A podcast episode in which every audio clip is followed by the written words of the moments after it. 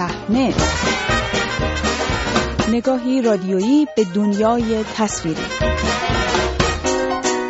سلام و درود. بابک قفوری آذر هستم. به این شماره ویژه از مجله هفتگی صحنه خوش آمدید. این شماره شامل گفتگوی ویژه است با محسن مخملباف فیلمساز شناخته شده ایرانی به مناسبت نمایش فیلم تازهش در 71 کمین دوره جشنواره فیلم ونیز سینمای جهان پرزیدنت تازه ترین فیلم محسن مخملبا فیلمساز ایرانی مقیم خارج از کشور هفته گذشته بخش افقهای جشنواره فیلم ونیز را افتتاح کرد. فیلمی درباره سرنگونی یک دیکتاتور در سرزمینی خیالی. درباره این فیلم با او پس از نمایش فیلمش در جشنواره ونیز گفتگو کردم و ابتدا از آقای مخملباف درباره نام فیلمش پرسیدم. اینکه آیا دوست دارد فیلم را پرزیدنت بنامیم یا رئیس جمهور؟ اسم فیلم پرزیدنت هم برای زبان فارسی هم زبانهای دیگه بعضی از اسما هست که احتیاج به ترجمه نداره. مثل سلام سینما. همه جای دنیا سلام سلام سینمام سینماست. پرزیدنت هم تقریبا همه دنیا می‌دونن یعنی رئیس جمهور. دیگه احتیاجی به ترجمه نیست. در همون نگاه اول به فیلم پرزیدنت بازگشت شما به سینمای قصه گو مشخصه. چی شد که تا حدودی از اون نوع سینمای به قول خودتون شاعرانه و تا حدودی شخصی و تجربی فاصله گرفتین؟ این فیلم البته فیلم قصه گوییه ولی من همه جور فیلمی می‌سازم. فیلمی که بیشتر داکومنتریه فیلمی که داستانیه فیلمی که بین داستان و مستنده. در واقع اینکه خب از این به بعد پس اینجوریه این یه قضاوت زوده. برای که من با هر فیلمم دوباره یه کار نوعی بود استقبالی که در همین چند نمایش اخیر در جشنواره ونیز از فیلم شده باعث نشده تا ترغیبتون کنه بیشتر به این نوع سینما؟ نه ببینید فیلم های مختلفی که من ساختم تماشاچی های مختلفی داشته. ما تو کره زمین در واقع یه مدل تماشاچی نداریم. ما تماشاچی داریم که خیلی فیلم شاعرانه دوست داره تماشاچی داریم که خیلی فیلم داکومنتری دوست داره تماشاچی داریم که خیلی فیلم مثلا داستانی دوست داره. اگه من این فیلم رو داستانی تر ساختم دلیلش این بود که واقعا من می‌خواستم این پیام عدم خشونت رو وسیع تر پخش کنم. داستان فیلم رو چنان ساختم که اگه کسی زیرنویسش هم نتونه بخونه داستان بگیره. یعنی وقتی این فیلم رو میساختم فکر کردم بچه های دوازده ساله کره زمین در هر کجا بتونن این داستان رو بفهمن بدون اینکه حتی دیالوگای فیلم رو بفهمن. برای اینکه الان به خصوص الان که کره زمین پر از خشونته. یعنی شما روزی نیست که هزاران نفر نمیرن به یه دلیلی. حالا یا انقلاب یا دیکتاتوری یا جنگ. هی هم داره بیشتر میشه. بعد ما همش افتخار می‌کنیم گاندی ماندلا. انگار دو تا قهرمان عدم خشونت برای یه جهان پر از خشونت. کافیه. کافی نیست. ما باید این فکره رو توسعه بدیم. چجوری؟ هر کی از راهی که بلده. یکی ممکنه موسیقی بزنه یکی ممکنه نقاشی کنه. من فیلم سازم. من سعی کردم این اندیشه عدم خشونت رو. طریق کاری که بلدم فیلم سازیه گسترش بدم. جوری که حد اکثر تماشاچی رو داشته باشه. یعنی فیلم کمک کنه که این اندیشه درک بشه. آوردن این مفاهیم مختلف تو فیلم نترسیدین که باعث بشه که بعضیا بگن که فیلم شعاریه؟ نه نه نه این فیلم اصلا شعاری نیست. این فیلم داستان یه دیکتاتوری است در اوج قدرت یک دیکتاتور که فرو میپاچه. ولی قبل از اینکه فرو بپاچه تو می‌بینی اون شخص تو خانوادهش هستن قبلش فرو پاچیده. بعدم فرصتی است برای اینکه اونایی که تو ساید دیکتاتوریان نگاه کنن به بلایی که سر ملتشون میارن.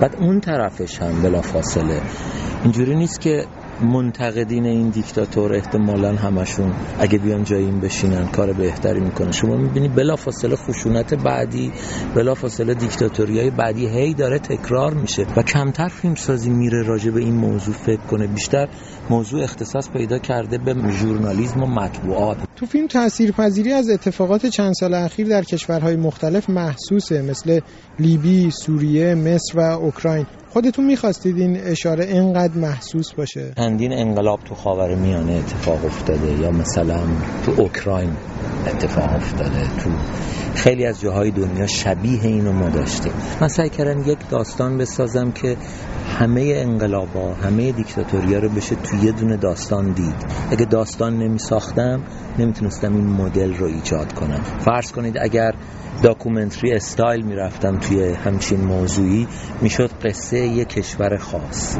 ولی من سعی کردم فیلم رو جوری بسازم که هیچ کشوری رو نمایندگی نمی‌کنه. این کشوری است که معلوم نیست کجاست. این دیکتاتور هم معلوم نیست کیه. این انقلابیون هم معلوم نیست کدوم انقلابیونن ولی مدلی از همون چیزی هم که به نوعی در هر کجا اتفاق. خب این خطر هم وجود داره که اشاره بسیار روشن و رو به این نوع موضوعات باعث تاریخ مصرف دار شدن فیلم بشه اصلا اینجور نیست. متاسفانه فیلمسازای کره زمین مسئولیت خودشون رو درست انجام نمیدن. اینا اومدن ابزار اجتماعی رو در دست گرفتن استفاده شخصی می‌کنن ازش.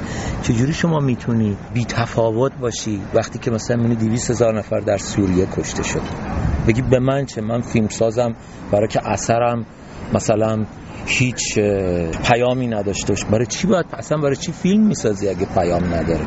چه بازی احمقانه است که افتخار می‌کنیم. من طرفدار هیچی نیستم. نه من طرفدار هر مظلومیم. هر جا یکی یکی رو می‌کشه من طرفدار مظلومم. یعنی چی؟ مثلا در ایران این همه آدم کشته میشن. من فیلم سازم من فیلم خودم نه من فیلم ساز نیستم. اون روزی که آدم ها رو می‌کشیم من دوباره تو خیابون شعار میدم. اگر که بشر ناراحت منم بشرم. چجوری میشه بی تفاوت بود. این یه فیلمی است در مورد انسان در دفاع از انسان که انسان بد نیست. حتی تو این فیلم دیکتاتوره بد نیست به انسان ولی در ساید بدیه.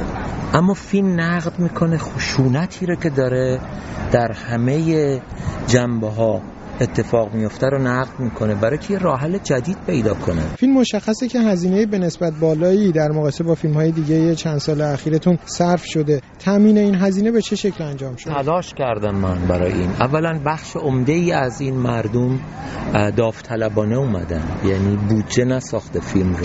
سه چهار تا کمپانی مختلف هم از گرجستان هم از فرانسه هم از انگلیس هم از آلمان اینا به طور مشترک این فیلم تولید کردن.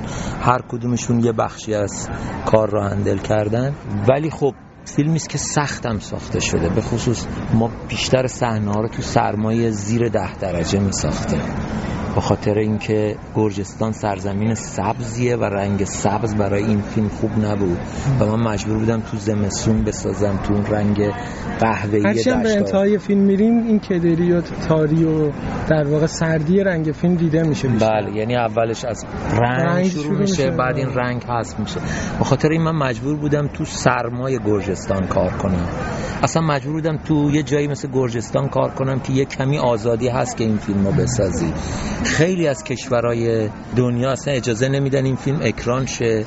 دیگه اصلا اجازه نمیدن که توی ساخته شه. در نتیجه من کمی آزادی احتیاج داشتم و یه مقدار انرژی سینمایی و خصوص تو گرجستان با اینکه کشور کوچیکیه خیلی علاقمند به سینما و تئاترن. هر شب اونجا سالن های تئاتر. انتخاب بازیگر منم یه دو سه ماهی طول کشید. یعنی من هرچی تئاتر بود دیدم توی دوره طولانی هرچی فیلم بود دیدم. یک عالم دوره انتخاب بازیگر داشتیم. یه زمانی به دنبال اجرای طرحی به نام فیلمسازانه بدون مرز بودید. الان خودتون رو فیلمساز بدون مرز می‌دونید. ببینید اصلا الان سینما بدون مرزه. اصلا لازم نیست دیگه ما بسازیمش. در واقع حتی اگه فیلمسازا توی مرزی گرفتارن فیلمشون عین پرنده بالای مرزا میپره. الان دیگه به خصوص در دوران اخیر هیچ کسی نیست که فیلم بسازه و بخواد دنیا ببینن براش کاری داشته باشه که حتی بذاره فرض کنید رو اینترنت. در نتیجه کل سینما بدون مرزه. ولی بله من تلاش کردم سالها پیش که یک جریانی را بندازیم به اسم سینماگران بدون مرز. به این معنا که همونجوری که پزشکان بدون مرز داریم چرا نباید سینماگر بدون مرز رسیدیم به این؟ بله ما خیلی ها رو می‌بینیم الان. الان می‌بینیم مثلا همین الان یه کسی در کنار من داره مصاحبه می‌کنه. می‌گفت من خیلی متاثرم از فیلم نون و گلدون تو و سلام سینما انگلیسی است که رفته در اندونزی فیلم ساخته. گفتم چرا اندونزی؟ گفت درد اونا منو متاثر کرده بود. می‌دونی چه جوریه؟ یعنی داره یک ایده وسیع میشه. نه بابت تلاش من اصلا در کره زمین داره این اتفاق و هنوز مخاطب تو ایران براتون مهمه؟ مخاطب کره زمین برا من مهمه و البته ایرانم بخشیشه. و من فکر می‌کنم که ماها اگر از مرزامون بیایم بیرون. به خصوص اگر این تجربه رو داشته باشیم که با مردم کشورهای مختلف مدتی زندگی کنیم متوجه میشیم که بشر همه جا عین همه. همه عین هم عاشق میشن. همه عین هم گریهشون می‌گیره. همه وقتی گشنشونه یه جور احساس مشترک دارن. همه جا وقتی ناامنی هست زندان هست شکنجه هست. در نتیجه تو فکر می‌کنی که ما به دنیا آمده بودیم که تو کره زمین زندگی کنیم. ولی مرزها سیاست ایدئولوژی حتی گاهی وقتا ملیت ها فرهنگ ها ما رو تقسیم کردن. به پایان شماره دیگری از مجله هفتگی صحنه رسیدیم. تا هفته آینده من بابک غفوری آذر روز و شب خوشی را برای شما آرزومندم.